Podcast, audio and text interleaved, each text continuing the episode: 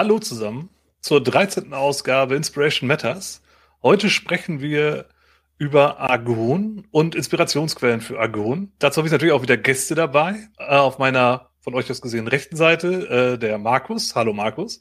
Servus. Und unter mir Frank, also der andere Frank. Hallo. Hallo. Genau, wir unterhalten uns äh, über Argon und Inspirationsmaterial dazu. Dafür haben wir ähm, jeweils drei Medien mitgebracht, Bücher, Spiele, was auch immer. Schauen wir mal, was ihr dabei habt. Und äh, unterhalten uns ein bisschen darüber und schauen, was die eine, eine Argon-Runde vielleicht an Mehrwert bringen können. Oder halt eure Argon-Runde. Ähm, genau. Äh, Ihr wart zwar beide ja schon mal dabei, aber vielleicht kennt euch ja trotzdem noch nicht alle. Deswegen stellt euch doch mal ganz kurz vor. Markus, wer bist du und was machst du so? Hallo, ich bin der Markus. Ich äh, sende hier aus dem Wiener Außenstudio. Man kennt mich vielleicht als Co-Moderator des 3W6 Podcast, wo wir unter anderem auch Argon vorgestellt haben. Ich äh, leite auch eine On and Off Argon Heimrunde hier an unserem äh, Küchentisch, wo die Natascha, die zuschaut, auch dabei ist. Und ähm, außerdem äh, bin ich hin und wieder auch äh, tätig für den System Matters Verlag, unter anderem als Übersetzer von dem besten Wrestling-Rollenspiel aller Zeiten. World Wide Wrestling musste noch raus. Das kann ich nur unterschreiben und da muss ich auch nicht einschreiten, irgendwie moderierend. Das äh, kann man nicht oft genug erwähnen. Insofern schön, dass du dabei bist. Ja. Und Frank, was hast du mit Argon zu tun?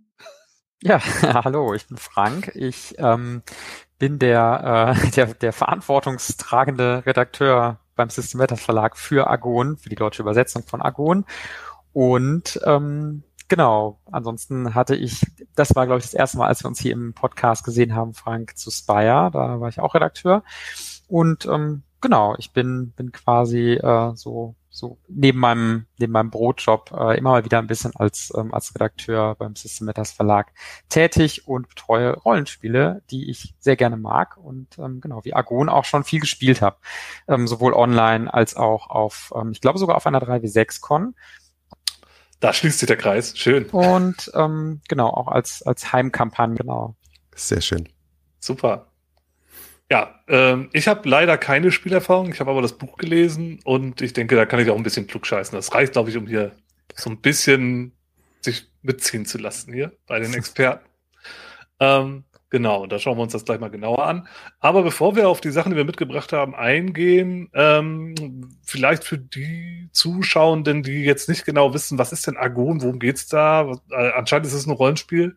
Aber äh, Frank, vielleicht magst du mal ganz kurz zusammenfassen, was ist Argon, worum geht's da? Was ist das für ein Rollenspiel? Also Argon, das halte ich mal hier kurz in die Kamera. Ah, das ist die, ja, das ist nicht die deutsche Version. Die deutsche Version wird etwas größer. Ja, so. ja. Genau. Die passt schon kaum auf den Bildschirm, aber genau, das sieht man hier nicht, aber es ist ein kleines A5-Format und in der Deu für die deutsche Übersetzung haben wir uns für A4 entschieden, weil das Layout so toll ist, dass wir gedacht haben, das müssen wir beibehalten inklusive der wunderschönen Illustrationen, die wir hier sehen können. Oh, ich mache dich nochmal groß. Ja, ähm, genau. kurz für diejenigen, die das hier im Podcast verfolgen. Der Frank hält gerade das Buch hoch. Es hat ungefähr so von der, von der Größe das Format wie die, ich würde mal behaupten, das Dungeon World von System Matters. Oder, genau, also zumindest diese Version, die deutsche Version wird dann A4 sein. Also genau, dann, ähm, genau. so wie World Wide Wrestling damals auch. Ja, genau, richtig. Ja. Aber genau, was ist das eigentlich? Es ist Argon. Ähm, das ist ein ähm, Rollenspiel, in dem die ähm, Spielenden die äh, die Rolle von ja großen Heldinnen der ähm, griechischen Mythologie oder der griechischen Sagen ähm, schlüpfen. Ähm, das Ganze spielt tatsächlich in einer Welt, die sehr, sehr stark an die griechische Mythologie und an die griechischen Erzählungen angelehnt ist, aber nicht unbedingt die Realität abbilden sollen. Und ähm, die Heldinnen, die man da spielt, die kehren gerade von einer großen Schlacht zurück. Das sind also keine Nobodies, das sind ähm, Stattdessen sind das halt wirklich äh, ja HeldInnen, die sich einen Namen gemacht haben, die schon berühmt sind und die wollen jetzt, wie das also oft ist in so griechischen Sagen, wollen die nach Hause zurück und werden von den Gottheiten auf eine Irrfahrt geschickt und diese Irrfahrt besteht daraus, dass ähm, die Gruppe von HeldInnen immer wieder von einer Insel zur nächsten Insel in einem ja in einem nicht näher definierten Meer ähm, reisen müssen. Auf jeder Insel erwartet die Gruppe ähm, eine Prüfung oder mehrere Prüfungen, meistens von den Gottheiten gestellt. Ähm, die verschiedenen Gottheiten haben auch unterschiedliche ähm, Interessen meistens auf den Inseln, so dass es sich dann oft auch zu entscheiden gilt, auf welche Seite schlägt man sich. Und ähm, genau, im Fokus stehen epische, ähm, epische Gefechte, heldenhafte Aktionen, ähm, genau, alles, äh, genau, alles sehr, äh, sehr episch und groß. Und am Ende immer die Frage, schafft es die Gruppe irgendwann wieder nach Hause zurückzukehren? Ja, genau. Also eigentlich ist, ist es ja eigentlich ganz schön, ne? Die, die eigentliche Aufgabe der Spielgruppe ist ja schon erledigt. Man hat irgendwie eine Schlacht geschlagen und ist eigentlich nur auf der Heimreise und möchte nur nach Hause. Ja. Aber dann geht's halt erst richtig los. Äh, Finde ich eigentlich ganz schön, ganz schönes Ding. Ähm, vielleicht noch zur Info, das Spiel ist noch nicht raus als Print. Äh, man kann es vorbestellen beim System Matters Verlag. Da kriegt man auch schon das vollständige PDF. Da ist das schon komplett eigentlich fertig.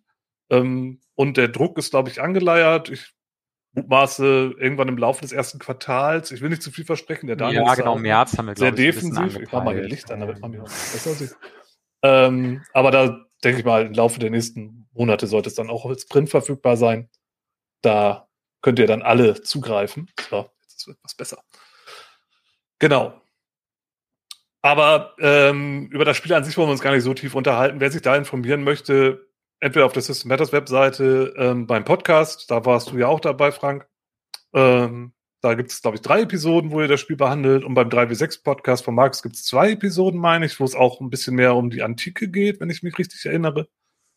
Ja. Also da ja, kann man ja. sich auf jeden Fall gut darüber informieren, über das Spiel und sich schlau machen, damit man da nicht blind kaufen muss. Genau, aber wir gucken uns jetzt mal Inspirationsmaterial an. Und äh, wir machen uns ja gerne so Spielregeln ähm, insbesondere wenn in dem Spiel irgendwas total naheliegend ist, dass man das vielleicht nicht nimmt. Und hier in dem Fall gibt's eine schöne Liste in dem Buch, die und unter der Überschrift Orientierungspunkte. Äh, da werden einige Medien vorgestellt oder vorgeschlagen, die man hier wunderbar hätte nennen können, wo ich auch initial erstmal dachte, ja super, das kann ich mitbringen. Und dann gucke ich in die Liste und sehe, nee, da ist das schon drinne. Deswegen sparen wir uns die. Aber vielleicht möchten wir ein, zwei davon gerade mal kurz noch erwähnen. Markus, was gefällt dir denn von der Liste gut? Ja, also das, was ich in unserem Podcast als allererstes erwähnt hatte, ist das, was vielleicht äh, in meiner Jugend äh, prägendste Fantasy-Film für mich war, und das ist Kampf der Titanen, äh, der 80er Jahre Film. War kürzlich, gab es den auf Amazon Prime, habe ich ihn nochmal angeschaut und ich war überrascht, wie gut er immer noch ist mit der komischen Eule und allem. Ähm, und äh, Harryhausen Monster und so, äh, Stop Motion. Also auch eine sehr fantastische Version ähm, des ähm, und, und eine Mischmasch von verschiedenen äh, griechischen Sagen. Aber ja, ich glaube, ähm, eine Inspiration, die diesem Buch auch äh, oder diesem Spiel auch anzusehen ist. Ja, den hatte ich auch auf dem Radar. Oh, ich habe mich gerade verschluckt. Entschuldigung. Deswegen direkt weiter zu Frank. ja, ich musste, musste ganz ähm, bestürzt feststellen, dass Assassin's Creed Odyssey schon im Buch ist. Ich hatte das eigentlich fest vorgenommen, ähm, heute Abend vorzustellen. Ähm, aber genau, das nutze ich total häufig, um, ähm, um Landschaftsszenen und, ähm, und Szenen von Dörfern oder so, die, die als Inspiration zu benutzen äh, oder als Bild zu zeigen. Ähm, genau, in Online-Runden habe ich das relativ häufig gemacht, weil ähm, das Spiel einfach super schön aussieht und ähm, genau dafür, wenn man das total gut benutzen kann, auch für Kleidung, Rüstungen, Waffen. Das hat doch, glaube so ich, so einen Fotomodus, ne? Ja, ja, genau. Ja, also da kann man, das, das, also jetzt, sehr schön. sagst, ne, das, mhm. darfst du irgendwie nur Filter drüber legen, die Kamera schön positionieren und so. Ja. Das geht ja inzwischen auch bei, bei einigen Spielen. Das äh, bietet sich da vielleicht ganz gut an, ja? Ja, das stimmt. Aber ist halt schon drin. Ja, und ähm, ich hatte mir auch äh, die Harryhausen-Filme eigentlich alle, also nicht nur jetzt äh, Kampf der Titanen, aber auch hier Jason und die Argonauten und, und Sindbad, das sind halt das sind halt Klassiker. Haben wir auch schon im System Matters Podcast besprochen. Sinbad siebte Reise. Falls jemand sich dafür interessiert, dann gern da mal reinhören und mal da kurz die Werbetrommel gerührt. Aber ja, genau, das ist so die Liste, die halt da drin ist. Sind noch ein paar andere Sachen drin. Schaut da mal rein. Ist auf jeden Fall empfehlenswertes Zeug. Genau. So, aber jetzt mal zum eigentlichen Content hier. Äh, Markus, was hast du denn mitgebracht? Ich bin gespannt. So, ey, ich bin sehr froh, dass ich jetzt anfangen darf, weil ich, ich hoffe, wir haben nicht so viele Überschneidungen. Ähm, ah, aber ich, okay, wenn. Ja, ich fange tatsächlich mit einem Computerspiel an, das ebenfalls inspiriert wurde von, oh, Frank reagiert. Welcher? Nein, das ebenfalls inspiriert wurde äh, von Wrath of the Titans, also dem Kampf der Titanen. Und ein, sorry, Wrath ist der zweite Teil. Egal. Von dem Film, den ich vorher gerade erwähnt habe. Und zwar God of War. Mhm. Jetzt werden die Jüngeren unter euch sagen, ist das nicht dieses Spiel, das eigentlich in der nordischen Mythologie spielt? Das sind die neueren Teile. God of War 1 bis 3 erschienen zwischen 2005 und 2010 für die PS2 und dann für die PS3, spielt in der griechischen Antike, beziehungsweise einer auch, äh, Gibt es sowas wie Fendelalter für die Antike, so die Fantike oder so, Fantasy-Antike? Habe ich so ah, jetzt gibt gehört, es das. aber ja, so sehr fantastische Antike. Ja, so genau. Es ist die fantastische Antike, aber äh, wie ich finde, bringt es, also einerseits gibt es diesen, diesen Plot, der ähm, auf den Hauptcharakter Kratos äh, auf eine sehr schöne, ähm, wie sagen, epische Art, also im Wortsinn epische Art referenziert. Also Kratos ist ein ehemaliger spartanischer äh, Kommandant und ähm, in einer wirklich verzweifelten Schlacht bittet er den Kriegsgott Ares um Hilfe, ähm, quasi seine Feinde zu vernichten und, und verspricht sich dann an ihn. Und äh, Ares äh, bindet ihn dann an Chaosklingen aus dem Tartaros. Und ähm, aber da Götter Schweinehunde sind und einfach man sich auf die nicht verlassen kann, äh, ist es dann so, dass der, äh, der Kriegsgott Ares äh, es so einrichtet, dass Kratos aus Versehen im Blutrausch im Auftrag äh, für Ares seine eigene Familie tötet, also Kratos Familie. Ähm, also Ares denkt sich, ja super, dann ist er ungebunden, dann habe ich ihn immer für mich und dann ist er der optimale Kämpfer. Kratos sieht das nicht so, schwört ewige Rache und wir fangen das Spiel an, als Kratos dann im Auftrag von Ares Erzfeindin Athene ähm, im belagerten Athen ähm, den Auftrag annimmt, niemanden anderen als Ares selbst, den Kriegsgott, zu töten. Und dafür braucht er die Büchse der Pandora. So, warum finde ich, äh, ist das Spiel eine gute Inspiration für, ähm, für Agon? Also, ich finde mal, plotmäßig sind so diese Themen, ich kann meinem Schicksal nicht entkommen. Ja, mein Schicksal ist vorgeschrieben für mich. Und wenn ich als Held auch scheitere, dann liegt es daran, dass das Schicksal mir äh, meine Tat vereitelt, nicht das, dass ich ein schlechter Held bin. Auch diese Idee, ich bin ein Spielball der Götter und die Menschheit ist ein Spielball der Gottheiten und äh, dieses ständige Intrigenspiel zwischen den Göttern, das ist also in den, in den Cutscenes, selbst damals in der PS2 äh, Version, in, im Plot und im, in, in Flashbacks und Flashforwards und so wunderbar verarbeitet. Und zuletzt auch noch ähm, Ihr habt vorher schon darüber gesprochen, dass das im Wortsinn ein episches Spiel ist, ja. Und diese Größe, die, die titanische Skala, das ist etwas, was God of War wie vielleicht kein anderes Spiel rüberbringt. Ich kann mich erinnern, einen der Teile fängst du an, indem du wo hochkletterst und irgendwann realisierst du, du kletterst an einem Titanen hoch, ja, und kämpfst dich da äh, bis, bis zum Kopf. Ähm, und nicht zuletzt finde ich auch, es ist eine schöne, fantastische oder eine Reihe von schönen, fantastischen Neuinterpretationen von äh, Monstern aus der griechischen Mythologie. Das heißt, wenn du sagst, okay, ich kenne die Medusa, aber dann ist aus, ja, vielleicht noch die Harpien, dann spiel dich doch ein, zwei Teile von God of War oder, oder schau dir ein Referenzdokument an und oder ein paar Bilder und das ist ähm, ein sehr guter Ausgangspunkt. Ja, hatte ich auch überlegt. Äh, habe ich nicht, nicht genommen, habe ich aber auch überlegt. Ich habe die auch alle gespielt. Also bis auf den ganz neuen. Äh, aber da gab's auf der PS4 oder auf der PS3 so ein Remake, wo das halt nochmal ein bisschen ja. äh, höhere Auflösung und aufpoliert war. Die habe ich damals, da gab's in so einer so ein Dreier-Set, das war mega cool. Also hat mich echt geflasht.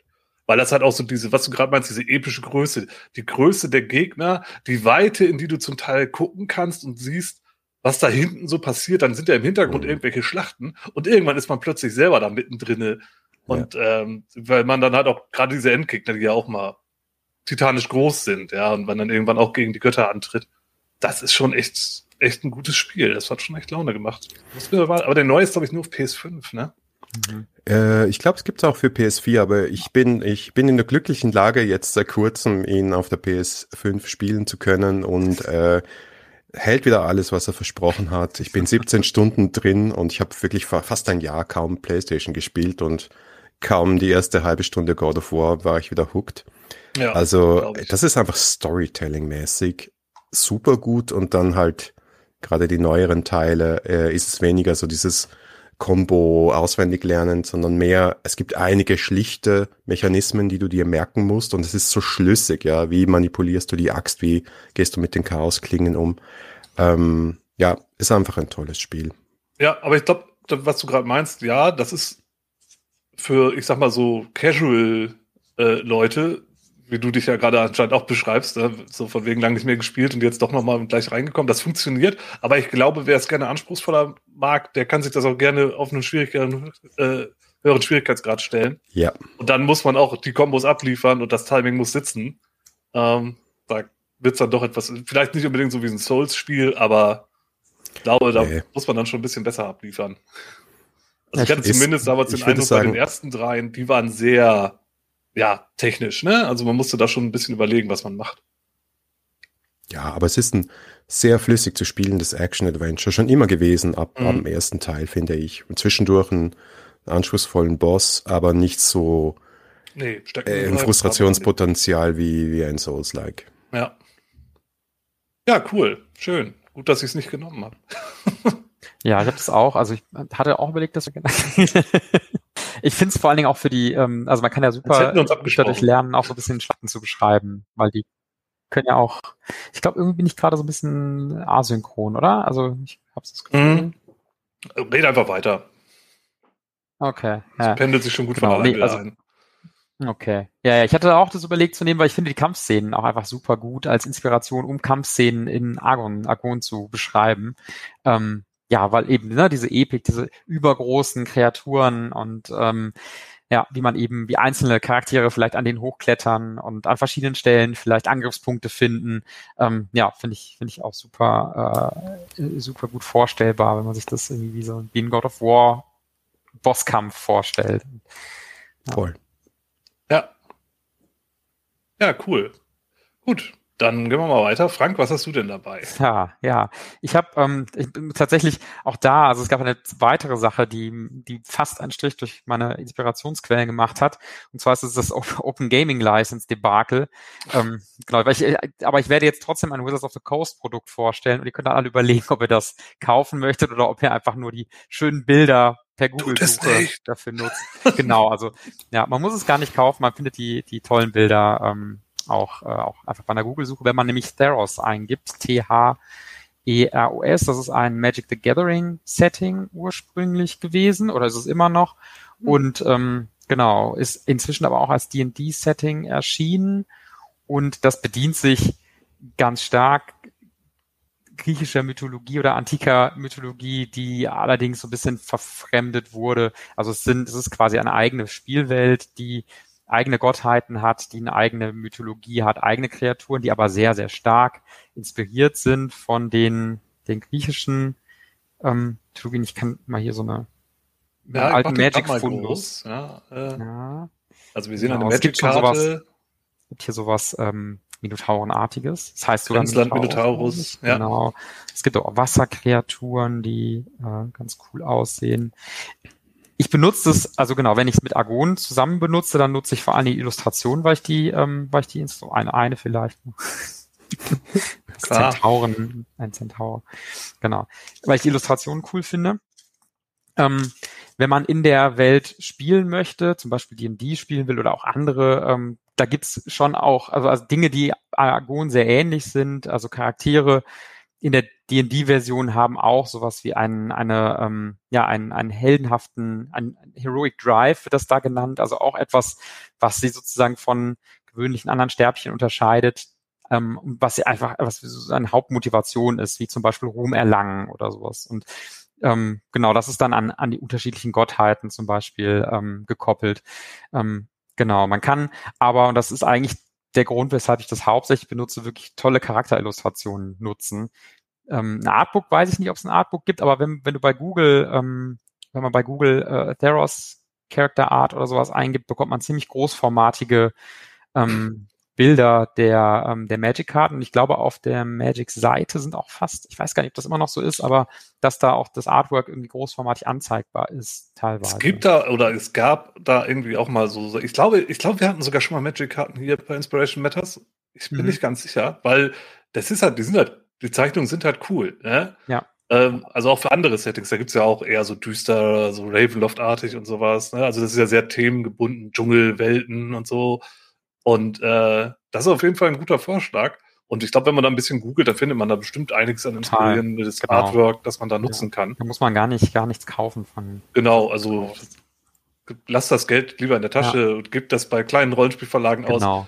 Äh, und googelt ein bisschen, ne? Also wenn man es, also wie ich, wenn man es halt, wenn man es halt hat, dann kann man es nutzen, natürlich. Stimmt, guter, guter Hinweis, kommt hier gerade noch aus dem Chat, ähm, dass auf den Karten auch oft die Kün äh, Künstler Stimmt. abgedruckt sind, dann kann man danach dann auch mal irgendwie ein bisschen weiter forschen. Das mhm. sind ja mhm. unterschiedliche äh, Artists, die da, die da äh, die Karten zeichnen. Genau. Ähm, ja. ich erinnere mich hier, der, wie hieß der, für, für Earthdawn hat der ganz viel gemacht und für Shadowrun ganz, diese ganz markanten Illustrationen in Schwarz-Weiß. Ah, der hat auch ein paar Magic-Karten gezeichnet. Jetzt fällt er mir nicht ein. Das war so ein ganz. Ja, vielleicht kann der Chat gleich weiterhelfen, wenn ihr es jetzt nicht wisst, aber da gab es so einen, damals zu Shadowrun 2 Zeit. Laubenstein, genau, Laubenstein. Da, da sind die Profis. Dankeschön an den Chat. Genau, Jeff Laubenstein. Oder Laubenstein, möglicherweise. Möglicherweise Amerikaner. Ähm, Frankenstein. Franken, genau. genau. Äh, Igor. Ähm, Sorry, konnte ich mir jetzt nicht verkneifen. Aber gut, ja, also da kann man sicherlich auch ein bisschen dann weiterschauen, wenn man irgendwie da so Artwork findet, das einem gefällt, dann einfach mal nach den Künstlern gucken. Die haben oft auch eigene Webseiten oder irgendwo so ihr Portfolio. Und dadurch, dass Argon ja nicht so 100% griechische Mythologie sein muss, sondern man ja auch durchaus eigene Inspirationen, eigene Dinge reinbauen kann, gerade bei den Kreaturen, finde ich das eigentlich auch ganz, ganz cool, dass man ähm, vielleicht auch ein bisschen einen Twist mit reinnehmen kann. Stimmt, gerade wenn das ein bisschen abgeändert ist in so eine mehr so Fantasy, bisschen Alternativrichtung. Ja. Ähm, kann man da bestimmt gut Abwechslung reinbringen. Und stimmt. auch, was auch ganz cool ist, sie sind ziemlich divers illustriert. Also es sind alles nicht nur alles nur weiße Leute zum Beispiel, wie das ja was alten ähm, Illustrationen für äh, genau, wenn diese auch Griech, äh, alte Filme, Griech, ähm, griechische Mythologie, zum. Ja, da, da komme ich vielleicht gleich nachher auch noch mal ganz mhm. kurz drauf, was du was du da meinst. Ähm, ja. Habe ich vielleicht auch noch was, was da so ein bisschen reingeht in die Richtung. Äh, genau. Okay, ja, cool. Ja. Dann äh, übernehme ich mal. Ähm, ich habe, ich habe, es ist, es ist total offensichtlich und der Markus hat das, glaube ich, sogar in dem Podcast vom 3W6 Podcast erwähnt, aber das ist einfach zu gut, um es nicht zu erwähnen.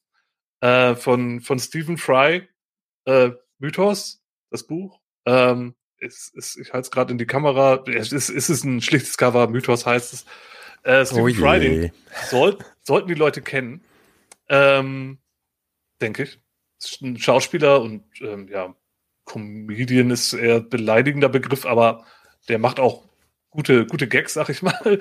Und der schreibt dann auch typ. Bücher. Das ist auf jeden Fall ein lustiger Typ. Und der hat äh, dieses Buch Mythos geschrieben, der hat das Buch äh, Helden, heißt es auf Deutsch geschrieben, und Troja, und er ist gerade dabei, Odysseus zu schreiben.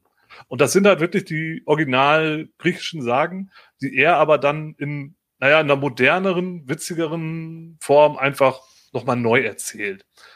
Und äh, in Mythos konkret, da geht's halt wirklich um den Mythos der Erschaffung der Erde, ähm, die, diese ganzen Gottheiten und Titanen, die Konflikte, die es da gab, wie dann die eigentlichen Götter am Olymp entstanden sind und dann halt auch, wie die sich so verhalten haben und so die, dieser der ganze, ja, der Urmythos ist da so ein bisschen drin fokussiert. Und es geht halt sehr um die Götter, ich glaube, für Argon eignet sich das Heldenbuch vielleicht sogar noch mehr. Da sind auch zum Beispiel, ist auch die äh, Argonautensaga drin und solche Sachen. Aber das äh, habe ich noch nicht gelesen. Und ich glaube, das hier eignet sich halt auch ganz gut, weil da kriegt man halt auch sehr gut äh, vermittelt, was für Arschlöcher die Götter sein können. Markus hat es ja gerade auch kurz erwähnt bei God of War, ja, äh, was für ein fieser Typ der Ares ist. Ja, nicht nur Ares war ein fieser Typ. Eigentlich sind das alles fiese Leute. Ähm, da gibt's ganz wenige Ausnahmen. Und das Schöne ist, Stephen Fry macht da auch keinen Hehl draus. Also der nimmt auch kein Blatt vor den Mund und der vergleicht das auch gerne mal mit, mit ich sag mal, modernen Verhaltensweisen und wie die arschlochmäßig sind. Äh, oder toxisch auch. Ja, also so, das ist ja auch die Götter, das sind ja manchmal auch wirklich, also ist ja krankes Zeug, was sie da so anstellen. Möchte dann nicht ins Detail gehen, holt euch das Buch. Oder wer ein bisschen von griechischen Sagen Idee hat und von dem Verhalten von Göttern weiß, wovon ich rede. Ähm, aber das ist auf jeden Fall lohnenswert. Ich glaube aber auch die anderen, also die werde ich mir definitiv auch noch holen, weil die sind echt gut geschrieben. Ist halt sehr locker runterzulesen, sehr locker flockig geschrieben. Ähnlich wie halt auch hier von Neil Gaiman, der hat das ja auch mit äh, nordischer Mythologie gemacht. Ja. Äh, oder hier der, ähm, da gab es auch noch die wilden Götter von Thor hieß er mit Vornamen, weiß ich nicht mehr, aber das sind halt auch so prosaische Varianten von den klassischen Erzählungen, weil die Originale, die sind ja eher in so Versform, das kann ja keiner lesen. Und es gibt ja auch noch dann andere Übersetzungen hier von Gustav Schwab, das sind ja so diese Klassiker, also zumindest auf Deutsch. Und das hier ist halt nochmal so ein bisschen noch modernerer Ansatz, auch mit so einem Twist mhm. und auch so, so ab und zu mal so auch Referenzen auf unsere modernen Zeiten, sag ich mal. Das ist wirklich gut. Ja, ich hatte das tatsächlich auch auf der Liste und ähm, ich, ich finde besonders gut daran, also erstens kann ich, äh, wenn man des Englischen mächtig, in, mächtig ist, das Audiobuch empfehlen, weil er das selber liest und er ist, ähm, man kennt ihn vielleicht als Vorleser aller Harry Potter Romane im englischen Original und er ist einfach ein kongenialer Vorleser. Äh, und das zweite, was du gerade erwähnt hast, ist ähm, diese äh, Nacherzählungen aus dem frühen, äh, frühen, ja, aus dem 20. Jahrhundert, teilweise aus dem 19. Jahrhundert, sind oft wahnsinnig geschönt, ja. Mhm. Also da gibt's natürlich nichts Queeres, obwohl im alten Griechenland das Ganze, ähm, das Ganze mit der Moral ähm, äh, nicht ähm, ähm, äh, christlich-judäisch geprägt ist, ja, von der Moralvorstellung. Das ist so eine ganz andere Baustelle. Und ähm, äh, selbstverständlich betont das Stephen Fry eher noch mehr und das ist eben cool. Also ja. äh, er, er gibt dir ein, ich möchte sagen, ungeschöntes, aber eben ganz locker und modern erzähltes Bild. Ähm, ähm, ja, neue, eine neue Sichtweise auf diese ja, genau. alten Geschichten. Ja, deswegen bin ich auch auf die, auf die Folgebände gespannt. Also das, wie gesagt, das Helden und Troja ist, glaube ich, ganz frisch. Und Odysseus, was vermutlich das Spannendste ist für Argon, das äh, ist leider auch noch nicht auf Englisch raus, aber ich denke mal, da muss man sich einfach ein bisschen gedulden. Bis dahin aber ja noch genug zu lesen dann. genau. Ja, äh, das wäre es dazu von meiner Seite. Ich denke mal, dann übergebe ich das Zepter wieder an Markus. Äh, ja, jetzt muss ich improvisieren. Äh, nein, nicht ganz. Ich, ich habe ja noch Ersatz. Ach, ich habe es dir jetzt weggeschnappt. Ja, ist okay, ist okay. Es ist auch faul, wenn ich schon im eigenen Podcast erwähnt habe. Da kann ich schon ein bisschen tiefer graben. So, ähm, also es ist ja so, es gibt eine endlose Anzahl an von ähm, griechischen Ebenen und insbesondere der Odyssee inspirierten Medien. Ich hätte jetzt den Superintellektuellen auspacken können und James Joyce Ulysses an äh, aufführen, aber ich weiß, das liest sowieso keine Sau. und es taugt auch nicht zur Inspiration für Argon.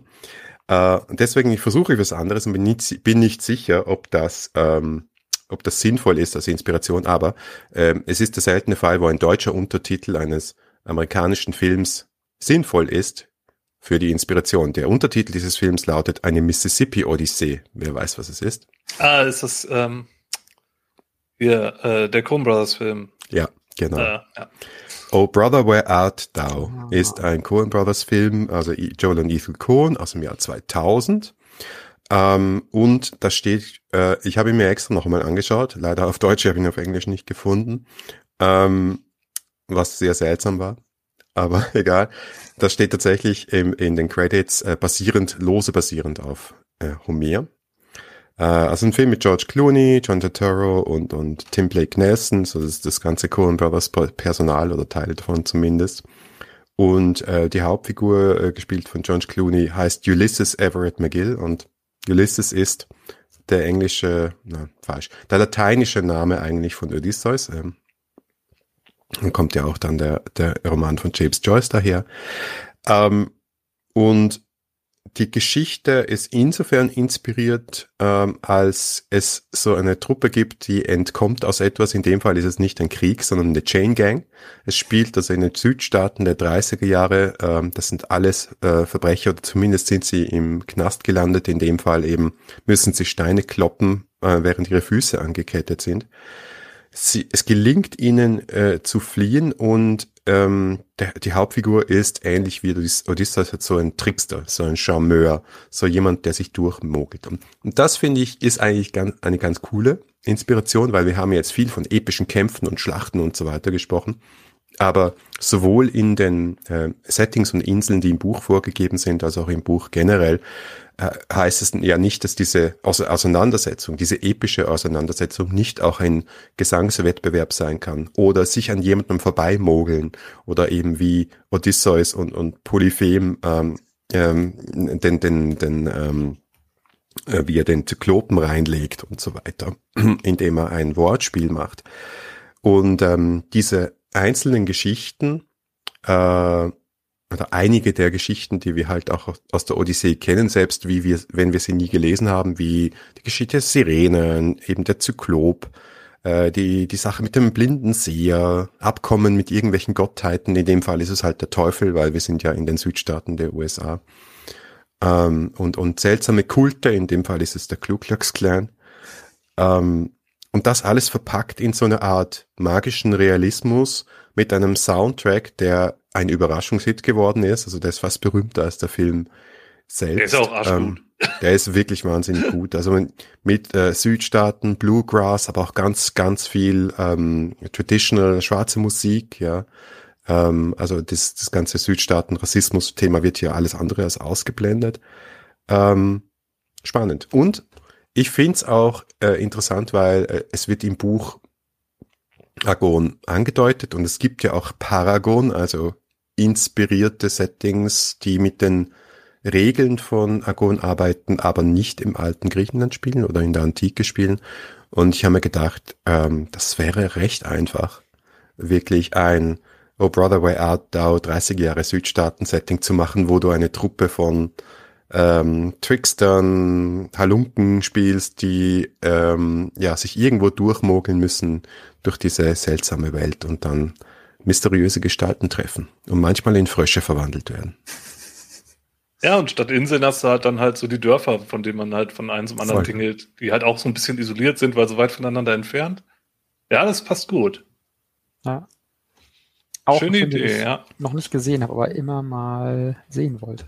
Vielleicht sollte ich das also vor Ewigkeiten. Also äh, ich glaube, ich habe tatsächlich im Jahr 2000 gesehen im Kino und seitdem auch nicht mehr. Ich dachte, das lohnt sich, die nochmal zu gucken. Ja. Mhm. Cool, guter Vorschlag. Okay. Frank, was hast du noch dabei? Äh, ich habe einen Podcast entdeckt. Also ich musste auch ein bisschen umdisponieren, weil ja so viele Dinge dann doch im Buch gewesen sind. Aber dann habe ich ein bisschen gesucht und habe einen Podcast entdeckt, der sich ähm, Let's Talk About Myths Baby nennt. Und ähm, der äh, griechische und römische Mythologie durch eine feministische Perspektive analysiert. Ähm, der wird gehostet von Liv Albert. Die hat auch ein Buch geschrieben irgendwie über griechische Gottheiten, Heldinnen und Kreaturen. Und ähm, genau, die stellt, in, also es, also es gibt, ich glaube, also bestimmt über 100 Episoden inzwischen. Der läuft schon eine ganze Weile, der Podcast. Und ähm, genau, am Anfang ging es so ein bisschen darum, dass so in jeder Folge, keine Ahnung, ein, eine bekannte Gottheit vorgestellt wurde oder eine bestimmte Geschichte aus der griechischen Mythologie und die halt nochmal so ein bisschen neu aufgerollt und aus verschiedenen Perspektiven angeguckt wurde.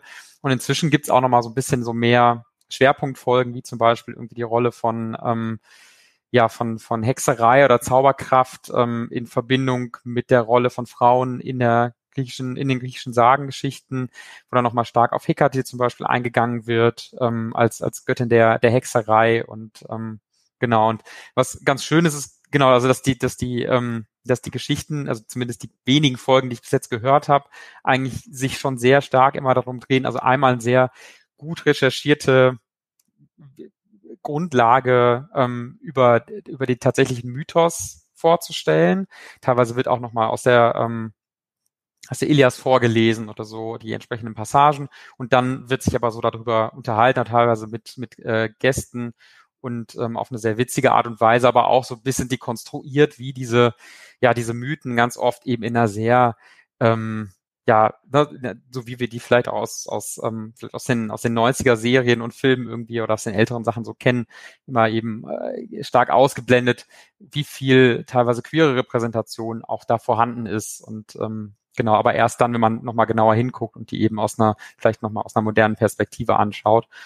Und genau, finde ich, ähm, kann man aus unterschiedlichen, also man kann, kann einmal kann man sich dadurch eben noch mal ein bisschen detaillierter mit verschiedenen Aspekten der griechischen Mythologie, mit den verschiedenen Gottheiten ähm, beschäftigen, aber es ist eben auch noch mal eine ganz interessante Perspektive auf, ähm, ja, beispielsweise Gender und ähm, und, äh, und Sexualität und Dinge, die eben, finde ich, oft in den, ähm, in den klassischen Medien sehr ausgeblendet werden, im Sinne von, das gab es damals ja eh nicht. Mhm. Und, ähm, ja, wobei ja das äh, das ist ja schon in sich schon falsch. So, also da muss man ja nicht weit gucken. Ich meine, ja, viele Begriffe genau. ja. Äh, stammen ja im Grunde davon, von mythischen Gestalten oder, mhm. oder Charakteren aus der, aus der Antike. Insofern ist es ja schizophren, das auszublenden. Ne? Also es ist irgendwie, irgendwie verrückt. Also gerade bei genau, dem Stephen Fry-Buch, da, da wird ein einiges gewahr, woher bestimmte Begriffe eigentlich kommen, äh, die halt auch gerade so in diesem Kontext stehen, gerade so, so äh, ja, im Sexualbereich um es mal so weiterzufassen, ja, die, die selbstverständlich benutzt werden und dann merkt man eigentlich, woher kommen die eigentlich und was hat das eigentlich auf sich? Ja. Shoutout an meinen Lateinlehrer, in der uns äh, Landeiern mit 15 in der Schweiz gerne auch mal so Sprüche wie, ach, die alten Griechen waren sowieso alle bisexuell eingeworfen, hatten wir so, was ist das überhaupt? also sehr, sehr cooler Typ, der das, äh, der hat auch schon gut de dekonstruiert. Ja. ja. ja. Ja. Genau, also wie gesagt, ich habe ihn vor ein paar Tagen erst entdeckt, fand, ihn, fand die Idee total cool, habe so ein bisschen reingehört, aber es ist noch so fies, so viele Folgen ähm, zu unterschiedlichen Themen. Ähm, genau. Ja, gerade bei Podcasts, das ist halt, ja. da gibt es inzwischen ja. extrem viel, extrem gutes Zeug. Ich weiß gar nicht, wer das hören soll. Das ist echt, ja, ja. aber klingt doch gut. Da mal reinhört, kann bestimmt nicht schaden. Ja. Gerade wenn man ein spezifisches Thema vielleicht auch hat oder eine spezifische Kreatur oder, ja. oder Charakterfigur oder Gottheit, die man irgendwie aufgreifen will, da mal die Folge raussuchen. Genau. Doch, gute Idee. Cool. So, dann mache ich mal weiter. Ich habe was dabei. ähm, ist vielleicht jetzt nicht das erste, worauf man, worauf man kommt, aber für mich, ich verbinde griechische Antike haben die meisten von uns ja irgendwie sind in der Kindheit mit in Kontakt gekommen, würde ich mal behaupten. Und ähm, dann gibt es ja verschiedene Varianten, irgendwelche Serien oder die alten Filme, die Harryhausen-Filme sind ja oft gerne so, so ein Einstieg. Und äh, das, wo ich mich das erste Mal irgendwie intensiver mit, mit der Antike und der Mythologie und ne, Griechenland im weiteren Sinne beschäftigt habe, war, als ich Indiana Jones Fate of Atlantis gespielt habe. Da war ich zehn Jahre alt, als das rauskam. Äh, das war 1992. Ich konnte jetzt rechnen, was für ein Alter her ich bin. Ähm, und das hat mich halt direkt, da war ich genau in dem richtigen Alter, um halt mich mit griechischer Antike das, das cool zu finden, interessant zu finden. Und dann halt noch Indiana Jones und dann halt noch, und dann hast du halt Atlantis. Und ähm, ich, ich hoffe, dass die meisten kennen das Spiel. Das ist ein LucasArts Adventure im Stile von Monkey Island. Ich denke, Monkey Island ist jetzt ja, denke ich, wieder bekannt ähm, und ist halt auch damals zu der Hochzeit rausgekommen von Lucas Arts und man spielt halt Indiana Jones und es ist faktisch und ich, das ist Fakt, Punkt, das ist der vierte Teil, ja.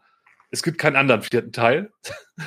äh, und äh, man begibt sich halt da auf die Suche nach Atlantis und ähm, muss dann verschiedene Rätsel lösen und äh, ist halt ein sehr unterhaltsamer Einstieg in diese ganze Thematik. Natürlich auch sehr oberflächlich, das geht jetzt nicht in die Tiefe, ne?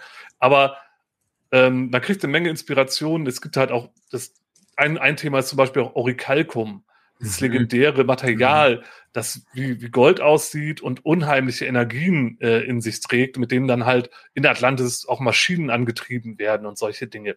Und dann halt auch das, das Artwork halt auch wieder, ne? wenn man dann äh, diese Kunstgegenstände, äh, diese Ruinen oder halt später halt auch in Atlantis die instakt, in, intakten Maschinen da so hat.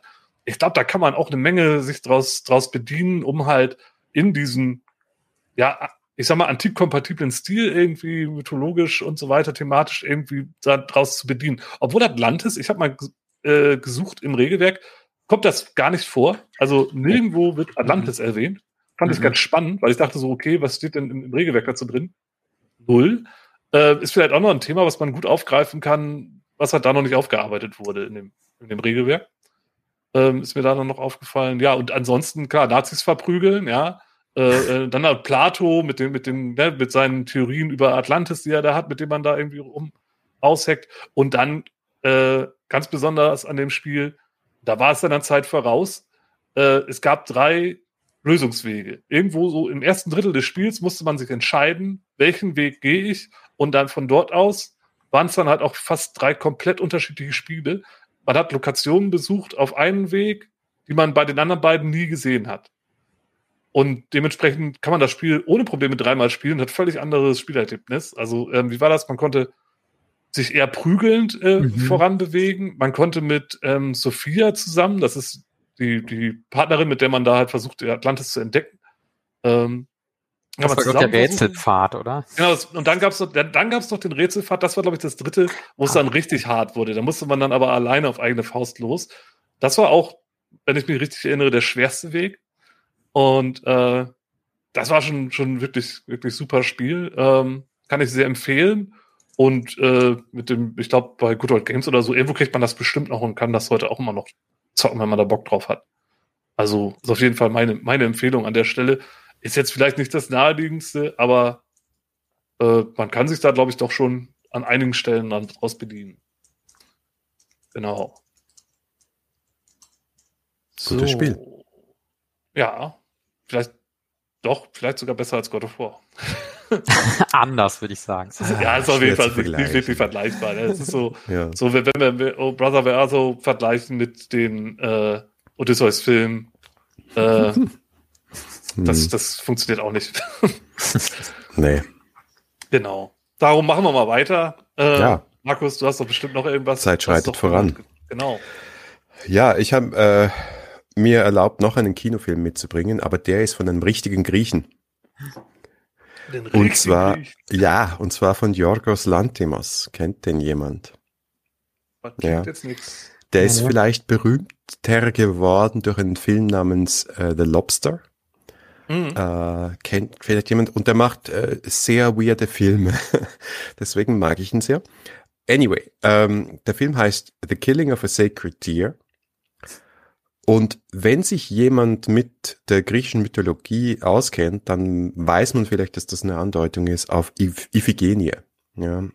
Also Iphigenie ist die Tochter Agamemnons, die er ähm, opfern soll, der Artemis.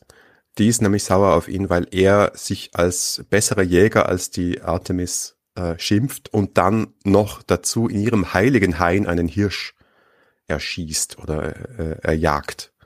Die ist ähm, auch in dem Mythosbuch drin von Stephen Fry. Definitiv. Ähm, und ja, er, er muss sich dann mehr oder weniger entscheiden, kommt er überhaupt voran mit seiner Armee nach Troja oder bleibt er gleich hier liegen oder opfert er seine eigene Tochter? Also es ist natürlich auch verwandt äh, äh, mit, mit einem biblischen Stoff, der uns auch äh, bekannt vorkommt natürlich. Ähm, und das ist jetzt so quasi eine moderne, äußerst, ich möchte sagen, surrealistisch, realistische Variante davon. Es ist ein Film mit Colin Farrell, äh, der äh, dieses Jahr noch viele Preise gewinnen wird, glaube ich, für ähm, Banshees of Inisherin, äh, Nicole Kidman, äh, out of nowhere, äh, und Barry Keegan, ähm, der ebenfalls in Banshees mitspielt. Es geht darum, ähm, also Farrell spielt einen Herzchirurgen und der nimmt sich einen Jugendlichen an, weil er Schuldgefühle hat.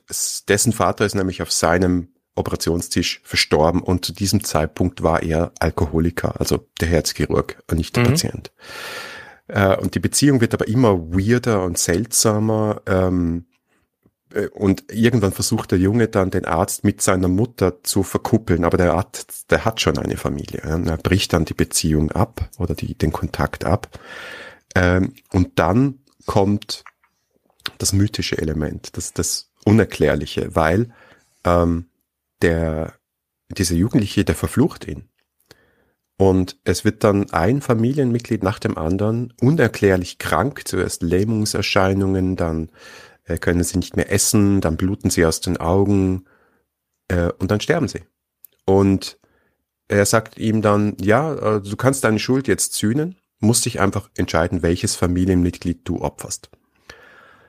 Ähm, ja, warum ist das eine Inspiration für Agon? Ich glaube, es ist deswegen eine Inspiration, weil ich finde, das Spiel, je besser wird, je mehr man hinein, sich hineinlehnt in diese völlig unbekannte, unerklärliche und für uns fremde Welt äh, der äh, griechischen Antike in, in, in der Denkweise und in der Realität, wie sowas wie ja, Magie und Götter ähm, einen direkten Einfluss auf dich und deinen Lebensweg haben und wo du solche Entscheidungen treffen musst, die unmöglich sind und du musst sie ja irgendwo auch nicht treffen, weil das Schicksal hat sowieso schon für dich bestimmt. Und wenn du sie nicht triffst, dann wird das Schicksal dafür sorgen, dass es so rauskommt, wie das Schicksal es für dich gedacht hat. Und wenn du es schaffst, und, und da gibt es ja Mechanismen im Spiel dafür, dass du wirklich äh, in die Intrigen äh, und den, den Zorn und die Gunst dieser Götter äh, und wie sie sich gegenseitig widersprechen. Das eine, du machst das eine Ding und machst damit einen Gott zornig und die andere Göttin äh, dir hold. Wenn du da voll reingehst und die Mechanismen dafür auch nutzt, dann wird es äh, ein besseres Spiel. Deswegen vielleicht ein bisschen out of left field und weird, aber ich, es ist ein sehr, sehr guter Film, The Killing of a Sacred Deer. Äh, also einige Content-Warnungen dafür. Es ist wirklich auch recht verstörendes Zeug dabei. Es ist echt hartes Drama.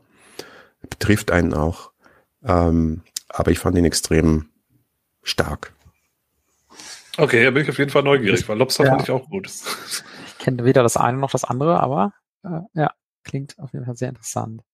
Ja, bei Filmtipps bei Markus kann man eigentlich mal ja. gucken. Also die, die Erfahrung habe ich schon gemacht. Das ist eigentlich äh, trifft den meinen Geschmack eigentlich ganz gut. Insofern, aber der scheint ja auch sehr neu zu sein. Ich habe dir jetzt, was hast du gesagt, wann der rauskommt? Wenn du meinst, der wird 17. jetzt noch Preise gewinnen? Nee, nee, ähm, 2017 ist der rausgekommen. Ich habe nur gesagt, dass zwei der Schauspieler gerade so. in einem aktuellen Film äh, The Banshees of Inisherin mitspielen. Ah, so, zufälligerweise, ja. Ja, cool. Ist halt natürlich dann ein bisschen in die Moderne halt ein gewisser Sprung, aber wir hatten ja auch schon das Thema, das Setting vielleicht verändern, ist ja auch eine gute Option bei dem Spiel.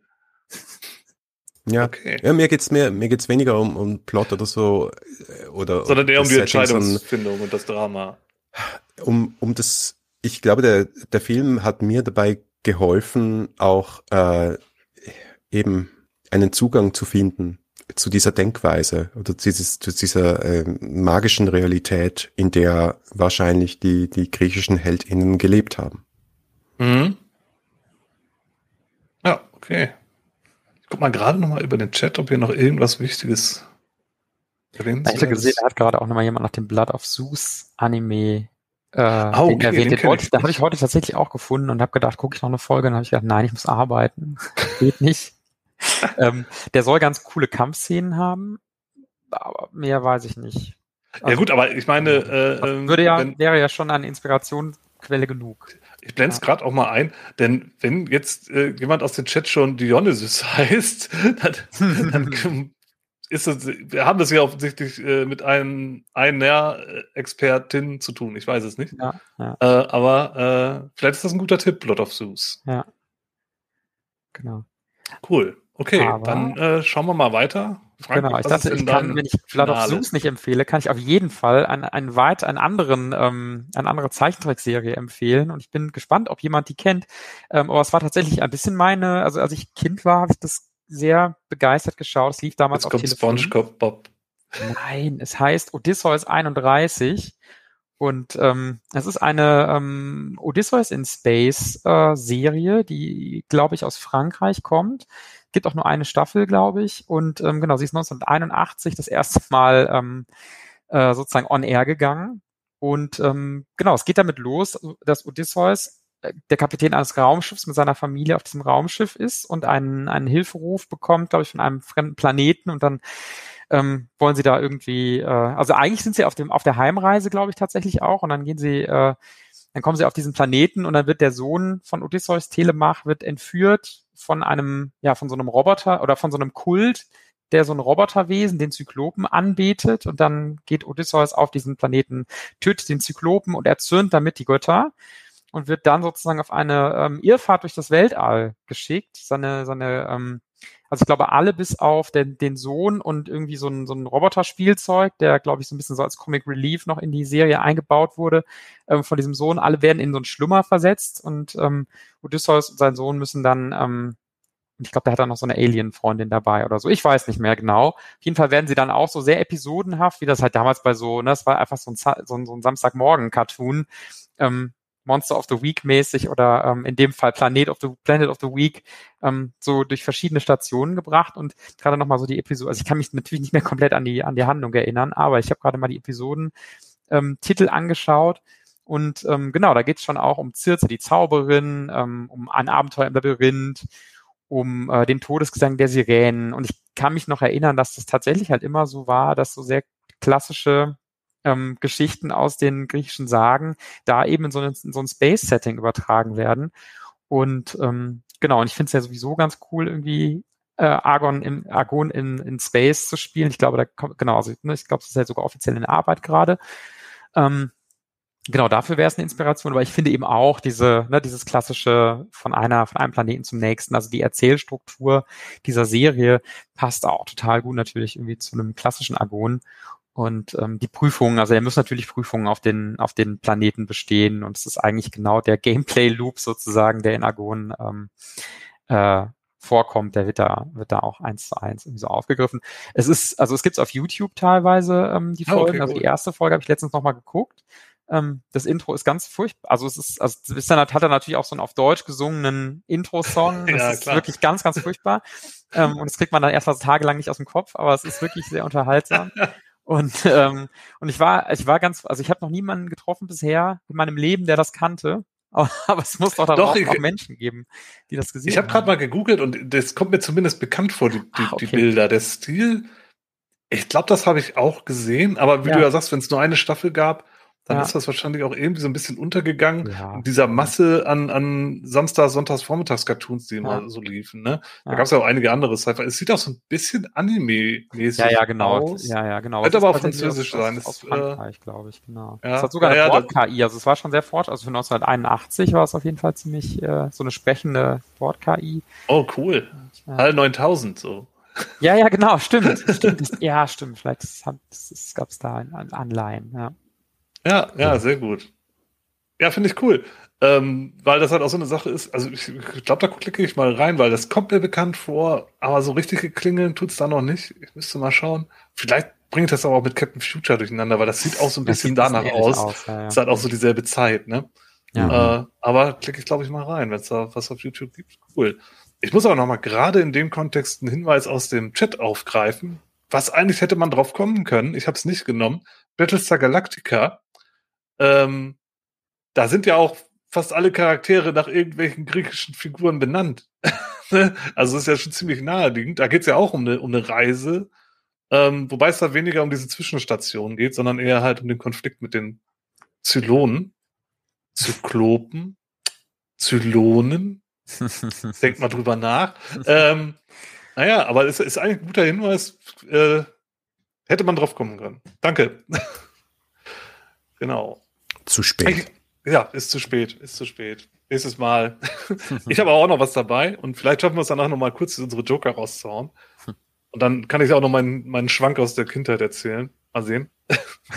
ähm, ich habe auch noch was ganz Klassisches. Ich habe hier dieses äh, Buch äh, Sinbad the Sailor. Okay, jetzt ist wieder das Problem mit den Scharfstellen, aber ähm, das ist ein relativ dünnes Heft 80 Seiten hat es, ist von äh, Osprey Adventures. Osprey kennt man vielleicht, die machen sehr viel äh, Geschichtsbücher, also gerne auch eher so auf so einen Kriegsfokus, ja, so taktische Bücher über besondere Schlachten oder Feldzüge, sowohl aus der Antike als auch im Mittelalter, als auch modern oder 20. Jahrhundert, also oder Napoleon, alles dabei. Das ist so eher deren Steckenpferd, aber die machen auch so ein bisschen in, ähm, die haben auch ein paar Rollenspiele rausgebracht und äh, auch immer irgendwie mit äh, so ein bisschen historischen Kontext und halt auch diese Osprey Adventures heißt die Reihe.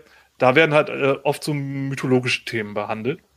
Gibt's auch zu Thor, glaube ich, oder, oder halt auch zu skandinavischen Göttern, zu König Arthur, also so diverse ähm, Mythologie-Themen, wo sie dann halt so, ja, so 80 Seiten, 100 Seiten Hefte rausbringen, die einen ganz guten Überblick über die Thematik geben. Denn bei Sindbad ist es so, Sindbad ist ja, und ich glaube, da streiten sich die Gelehrten auch, ob er Bestandteil ist von Tausend und einer Nacht. Ähm, aber oft wird es halt so gehandhabt. Ich, aber ich bin da jetzt nicht, nicht der Experte, da korrigiert mich gerne im Chat. Aber darum geht's ja auch, auch so ein bisschen. Ähm, was ist eigentlich der Ursprung da drum? Also es ist auch so ein bisschen nicht nur die Geschichte von Sindbad so wiedergegeben, sondern auch so ein bisschen das Drumherum. Ja, woher kommt das? Ähm, das ist ja sehr, aus dem persischen und indischen Raum inspiriert. Aber äh, einige Geschichten lassen auch nahelegen, dass man sich da doch bei Odysseus zum Beispiel bedient hat oder bei der Odyssee. Und äh, in den Geschichten spiegelt sich das halt auch wieder. Da gibt's dann halt auch, der ist ja unterwegs, hat ja seine sieben äh, Seefahrten da, die er dann beschreibt in der Geschichte. Und überall passieren halt auch irgendwelche Dinge. Ne? Dann gibt's irgendwie eine Insel, die lebt. Äh, auf einer Insel leben gigantische Vögel oder es gibt zyklopenartige Riesen, ne? ähm, mit denen er sich da auseinandersetzen muss. Und äh, das ist halt, ja, äh, noch, denke ich, eine ganz gute, ganz gute Grundlage, um noch mal ein bisschen Pep reinzubringen oder vielleicht auch ein bisschen von dem ähm, griechischen zentrierten so ein bisschen eher so in dieses orientalisch zentriert zu gehen. Ähm, da, und man muss sich jetzt nicht keinen dicken Wälzer dafür holen, um da ein paar Ideen zu bekommen. Das ist auch wirklich toll illustriert. Da sind ähm, ziemlich viele Grafiken drinne, Bilder, Abbildungen, Illustrationen, sowohl halt auch ähm, äh, von irgendwelchen klassischen Gemälden als halt auch modernere äh, Sachen. Ich glaube auch aus Computerspielen und Abbildungen aus Filmen. Hinten gibt es auch nochmal ein kurzes Kapitel zum, zum medialen Abhandlung von Sindbad, also wie der halt in moderneren Zeiten halt irgendwie interpretiert wird in, in Filmen und äh, anderen Formen. Äh, da steckt eine Menge drin in den, in den kleinen 80 Seiter, äh, wo man, sich, glaube ich, ganz gut bedienen kann und kostet auch nicht viel. Also ich finde die Reihe echt ganz gut gelungen. Und das Buch hier, hier steht 18 Dollar, dürfte auf Deutsch sehr viel günstiger sein. Eine Buchpreisbindung gibt's ja da eh nicht. Insofern meine Empfehlung, ähm, das Sindbad-Buch von Osprey Adventures, das lohnt sich. Ähm, genau, jetzt wo wir durch sind, auch noch mal kurz der Hinweis, wir werden auch die Sachen alle noch mal verlinken, irgendwie in den YouTube-Kommentaren, beziehungsweise im Podcast in den Kommentaren, da sammle ich die ganzen Links zusammen. Wer da tiefer einsteigen möchte, kann da dann sich das mal noch mal da anschauen. Genau. Äh, dann würde ich vorschlagen, gehen wir doch mal im Schnelldurchlauf die Sachen durch, die ihr noch so auf, auf der Reserve halt habt, wenn ihr denn noch was habt. Markus, hast du noch was dabei? Ich wollte nur sagen, ich, ich war dann nach der Recherche enttäuscht, wie wenig ich, ich gelesen habe. Und insbesondere, glaube ich, steht jetzt auf meiner Liste A Thousand Chips äh, von Natalie Haynes, weil ähm, ja, also neue Interpretationen von alten Stoffen sind immer spannend und ich finde vor allem spannend dann äh, zum Beispiel äh, hier auch die feministischen Neuinterpretationen ähm, wo es dann auch darum geht, ja, was haben denn die Frauen von Troja die ganze Zeit gemacht, ja, und warum kommen nur zwei vor? Und ähm, das, ich meine, diese Tradition geht auch schon relativ weit zurück, mindestens in die 70er, 80er Jahre. Aber das äh, scheint ein Bestseller gewesen zu sein, der mich jetzt interessiert, aber vielleicht hat es im Chat jemand gelesen, ich nicht. Kommt auf meine Liste. Sehr gut. Ich greife gerade noch mal kurz die Hinweise aus dem Chat auf. Über God of War haben wir am Anfang schon kurz geredet. Äh, und Hades äh, steht im Buch drin, ja. ist insofern leider raus. Äh, aber auch sehr empfehlenswertes Spiel. Danke da auch nochmal für den Hinweis an der Stelle. Ich habe noch äh, Immortals Phoenix Rising mit. Das ist auch ein Spiel, mhm. glaube ich, erschienen. Ich, ich, glaube auf allen Konsolen inzwischen und PC und so weiter. Also genau, wo man eine ähm, ein, ein, also ein nicht, nicht bekannten äh, Protagonisten, Protagonistin spielen kann, die dann ähm, quasi damit beauftragt wird, Typhon, der ähm, ja ein, ein, der ein Dämon, der in der Unterwelt gefangen war oder ein Gott, der dann auf, ausbricht, ähm, äh, den wieder einzufangen und dessen ähm, den die Schäden, die er hinterlassen hat, hat dann die Götter irgendwie von ihrer Macht getrennt und genau, und dann reist man quasi, das ist so ein Open-World-Spiel, ähm, äh, sehr ähnlich eigentlich wie, wie, äh, also ich finde, es erinnert mich in ganz vielen ähm, Punkten an, an Breath of the Wild, an Zelda. Also ne, es hat auch so eine, also tatsächlich so, man hat, hat so, so, ähm, so, so Mini-Rätsel-Dungeons, durch die man irgendwie durch muss. Ähm, man findet aber dann auch so Gegenstände, begegnet den Gottheiten und alles wird so ein bisschen, das ist total witzig, so aus dem Off immer von, ähm, von Zeus und Prometheus kommentiert, die so miteinander ähm, ja irgendwie die Geschichte erzählen und kommentieren und äh, sich aber oft nicht einig sind und, ähm, und teilweise äh, genau einen anderen derben Spruch übereinander und über die andere Götter, über die anderen Götter und so ähm, ablassen. Das ist irgendwie ganz, äh, ganz cool und witzig. Also die kommentieren im Grunde die kommentieren das Spiel. Spiel. Ja, ja, genau. Ja, ja, genau. Ja, das ist cool. Okay, so das finde ich cool. Mhm. Da muss ich auch schon direkt wieder an Wrestling denken, aber ich neige dazu, äh, immer öfter dran zu denken. Insofern. Ja. Danke, Und dann habe ich noch einen, ich habe noch einen, einen Buchtipp. Ich habe es aber nicht selber gelesen, habe ich nur kurz von, von Judith Vogt gerade eben noch äh, einen Buchtipp bekommen. Zirze von mhm. eine, eine feministische Odyssee, Reimagining der Odyssee, geschrieben von Madeline Miller. Ja. Bestimmt. Genau. Ist Markus, auch eine der, ah. Ja, ja, genau, war auch auf der, der Liste, erstaunlich lange ist Liste in der feministischen Reinterpretationen ah. griechischer Stoffe, ja. Okay, packen wir auch in die Linkliste. Da kann man noch mal tiefer einsteigen, weil ich glaube, von euch hat es keiner gelesen, ich auch nicht. Aber nehmen wir die Empfehlung einfach mal mit. Ja. Cool, okay. Dann kurz noch, ich habe noch eine Sache aus, aus unserer ersten Inspiration Matters äh, Sendung zu Beyond the Wall. Da hat äh, der Bernhard was mitgebracht. Die Enzyklopädie der Mythologie. Hm. Und ähm, das ist halt insofern interessant, und da greife ich auch nochmal das auf, was du vorhin meintest mit den Abbildungen und äh, ne, weil hier drinnen sind extrem viele, es behandelt auch nordische und keltische Mythologie, aber das ist halt ein recht dickes Buch. Und äh, da sind halt auch viele ähm, Renaissance-Gemälde drin. Und da kann man sich, glaube ich, auch ganz gut dran inspirieren lassen. Also, äh, das war ja irgendwie eine Renaissance, hat man sich ja gedacht, okay, immer nur irgendwie Jesus malen, ist irgendwie auch doof. Und die Griechen waren doch auch ganz cool, da hat man die ja irgendwie wiederentdeckt. Und dementsprechend sind da halt auch relativ viele äh, Gemälde entstanden, da irgendwie die halt verschiedene Szenen aus der, aus der Mythologie darstellen. Und das Ganze wird in dem Buch ganz gut thematisiert, hat man einen guten Abriss. Außerdem hat man direkt auch noch die nordische Mythologie erschlagen und die keltische auch. Ja, also, und das Buch kostet halt auch nix. Also, das ist halt, kriegt man irgendwie auf äh, Gebrauchtshops für äh, wenig Geld. Ähm, das wäre noch so ein Tipp. Aber wenn man da mehr wissen möchte, dann gerne nochmal die erste Inspiration Matters Folge anhören. Da erzählt der Bernhard mehr dazu. Und dann wollte ich gerade nochmal den Schwank aus meiner Jugend. Ich dachte, das wäre der Schwank aus deiner Jugend. Nee, das war nicht der Schwank. Zeit von Inspiration Matters. Damals, als ich mit zwölf Jahren Inspiration Matters angefangen habe. Viele Jahre bevor es diesen Verlag gab. ähm, es war vor zwei in, Jahren. Es ist nur, du hast so viele Bücher besprochen seither. Jetzt ja, schaust das so aus. Ich bin auch sehr viel grauer geworden in der Zwischenzeit. aber immerhin ja, noch erinnern, Daniel lacht, aber Daniel lacht so freudlos. So. lustig. Ja, mit so, so ein, genau so ein schmerzhaftes Lachen vom Daniel aus dem Off. genau, nee, eine, eine Sache, ich bin in ähm, Otterndorf bin ich aufgewachsen und, und äh, geboren. Das liegt an der Nordsee. Und Otterndorf kennen die meisten nicht. aber in Otterndorf lebte Johann Heinrich Voss. Wisst ihr, wer Johann Heinrich Voss ist? Die Schule, auf der ich äh, äh, gegangen bin, das war auch die Johann Heinrich Voss Realschule.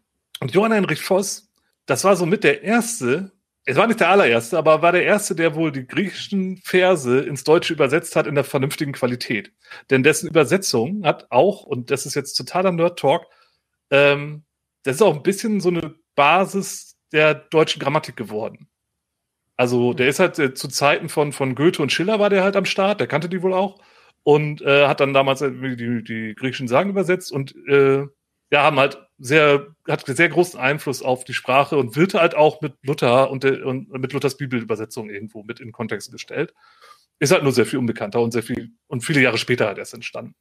Oder halt auch die Grimms Märchen, das ist ja auch so eine gewisse Basis, wo man immer sagt, von der deutschen Sprache. Und äh, genau, und der hat das, äh, nachdem war die Schule benannt äh, auf die ich gegangen bin. Und wenn du da Scheiße gebaut hast, dann ist der Rektor gekommen und dann musstest du Gedichte von Johann Heinrich Voss auswendig lernen.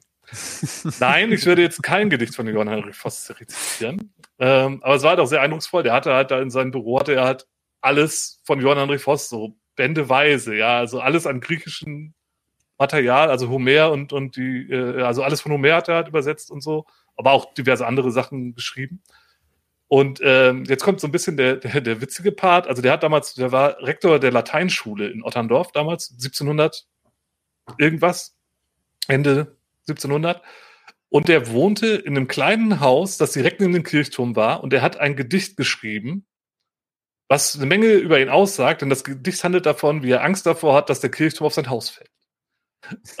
und ähm, wenn man da mal nach googelt, Otterndorf, Johann Heinrich Voss Haus oder man so den Kirchturm sucht, das ist halt wirklich ein Riesenkirchturm, eine kleine schmale Straße und dann auf der anderen Seite ist das Haus und wenn der umfallen würde gerade, dann wäre nur das Haus weg. Also es ist wirklich ganz nett.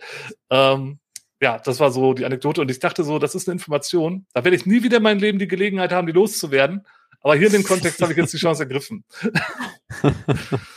Insofern da diese, äh, entschuldige ich mich für, für diesen kleinen äh, Schwank aus meiner Jugend. Ähm, dafür habe ich diesmal nicht über Metal erzählt. ja, es wurde schon bemängelt, glaube ich. Ja, ja, das habe ich gesehen. Ja. Ja. Aber komm, wenigstens, genau. wenigstens die erste Zeile der Ilias könntest du uns jetzt zum Besten geben auf Deutsch. Es tut mir leid, also ich habe ich hab nicht so viel Scheiße gebaut, um dass ich die Odyssee komplett lernen musste oder rezitieren.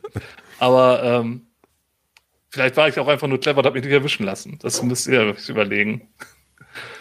genau. Gut, ansonsten denke ich, sind wir durch. Ich glaube, wir haben einiges äh, mitteilen können an Inspirationsmaterial. Wenn euch das nicht genug war, dann holt euch das Buch. Da gibt es noch eine schöne Liste mit einigen Empfehlungen. Oder hört die Podcasts von System Matters und 3W6. Da werdet ihr auch auf jeden Fall schlauer, wenn es um Argon geht. Äh, Argon, auch ganz wichtig. Aussprache ja. haben wir gelernt. Äh, nicht Argon, Argon. Auch nicht Egon.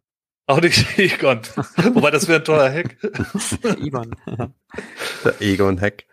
Genau. Hm. Dann bedanke ich mich bei euch beiden dafür, dass ihr dabei wart. Vielen Dank für die Sachen, die ihr mitgebracht habt, durch die Zeit genommen habt. Auch noch bei, bei unseren zahlreichen ZuschauerInnen, die dabei waren und hier aktiv im Chat noch Empfehlungen rausgehauen haben und Fragen gestellt haben. Es tut mir immer leid, dass wir das nicht alles mitnehmen können.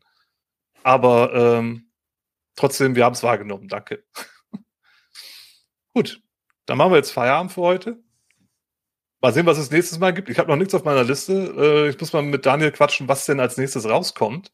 Ist ja auch noch so ganz spannend. Da gibt es ja ein paar Kandidaten, ja, die Daniel. aufgestaut haben. Was kommt als nächstes raus? Was kommt als nächstes? Wir werden sehen. Ich werde es auf jeden Fall über die üblichen Kanäle ankündigen und mal schauen, wem ich dann zu Gast dabei habe. Also, vielen Dank und Electric bis zum nächsten Mal. Bastion Lands, sagt Daniel vielleicht. Daniel sagt Electric Bastion Vielleicht, ja. Dann darf ihn da nicht drauf festnageln. Sage mir, Daniel, die Taten des vielgewanderten Verlegers. oh, genau. Ich glaube, die Zeit ist reif. Ja. Also, danke Dankeschön dir. und bis dann. Macht's gut. Tschüss, Franks. Bis dann. Ciao. Bye, bye. Tschüss.